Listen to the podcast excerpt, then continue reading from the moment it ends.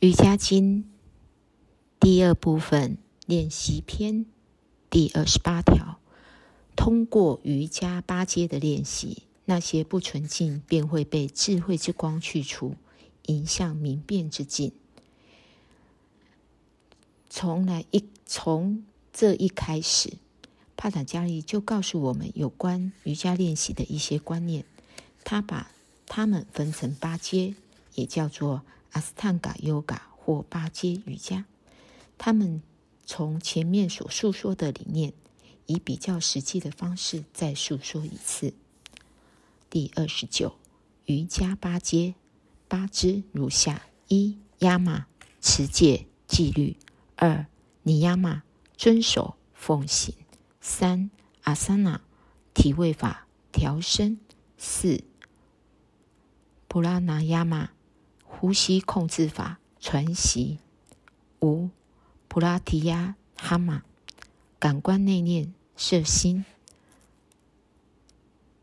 六达拉纳注意力集中凝神。七迪亚纳冥想入定。八萨玛迪三摩地沉思禅定。第三十亚马。包含没有暴力、不说谎、不偷窃、禁欲、不贪婪。现在我们来介绍持戒压马瑜伽的第一阶。我们应该了解，瑜伽八阶的任何一阶都是同样重要和必须的。阿辛萨的意思是不会造成痛苦，有些作者翻译为不伤害、不杀害，但是并非如此。辛萨的意思是会造成痛苦。杀害与造成痛苦都是不一样的。造成痛苦可能比杀害还要严重，你的语言、想法都可以造成痛苦。萨特西，萨特亚的意思是为真实，不说谎。阿斯提亚的意思是不偷窃。这些事情好像都是基本的，却又大而无用。大而无用。跟基本的都是有些押韵的，我们不应该因为容易而而放弃，即不以善小而不为，不以恶小而为之。要知道，完美不是那么容易的。普拉言加加拉的意思是禁欲或独身状态。此戒的最后一段是不贪婪，有两个解释。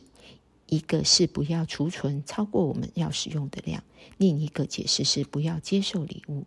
以上组成了持戒的五个原则，我们将在三十五到三十九的解的经文中做详细的介绍。三十一，伟大的誓言是全世界的、宇宙的，不受阶级、地点、时间和情况的限制。帕坦加利把上述的持戒称为伟大的誓言。因为他们永远不能因任何借口而破戒，不管是时间、地点、目的、社会或阶级规则，不让冬天，不论冬天或夏天，不论是早上或傍晚，不论在这个国家或那个国家，这些戒律都是虔诚的、全心修炼瑜伽的人所必须遵守的。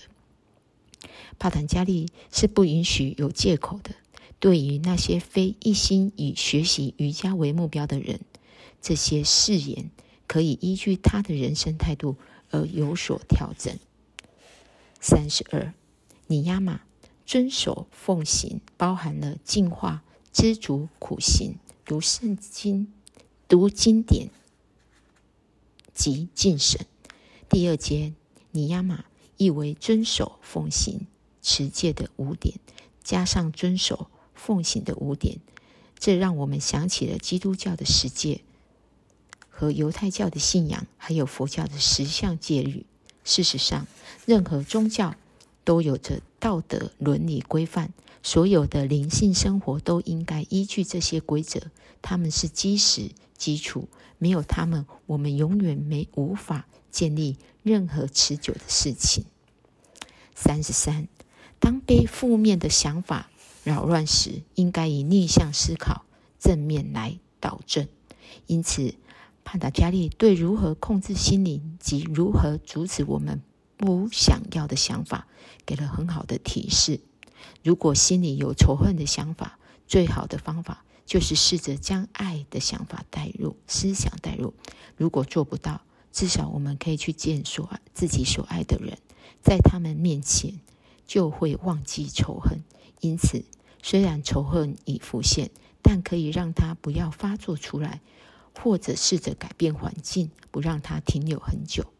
在已婚夫妻的身上可以看见，他们吵架时，如果这时候小宝宝跑。爬向他们会发生什么样的情况呢？有经验的人一定马上就猜到了，争吵会马上冷却下来，母亲或父亲会把小孩抱起来安抚他，那是因为他们两个都爱这个小宝宝，以小孩的形式会来这边生气与仇恨立刻消失。我们可以借着注视一个。圣人的肖肖像，读一本励志的书，与一位特别的人会面，或是离开那扰人的环境，来创造一个正面的气氛。这是非常实际的观点。当处在负面的环境里，是很难控制负面想法的，除非我们有惊人的本事。所以，导正负面的想法，最简单的方法就是改变环境。举个例子，当你跟先生或太太，快要起冲突时，在你怒气尚未爆发以前，跑向孩子的房间，看看正在熟睡的孩子。这时，你就会忘记所有不快，而避免离婚的想法。为了这个原因，至少家里有个孩子，要不然家里有个禅房，到禅房的神桌前坐坐，看一本好书，或是出国旅游，看看大海。任何事情只要改变环境，就可以创造出相反的想法了。还有另一种方法控制负面的想法，在他控制我们以前，先想一想他的结果。如果让他继续下去，会发生怎样的情况呢？我会失掉我的朋友。如果那个人很强，他根本可能不会有影响，他可能只是笑我，然后走开。但是那个人在因我生气而影响之前，我会受到影响，我的神经会激动起来，我的血液会沸腾。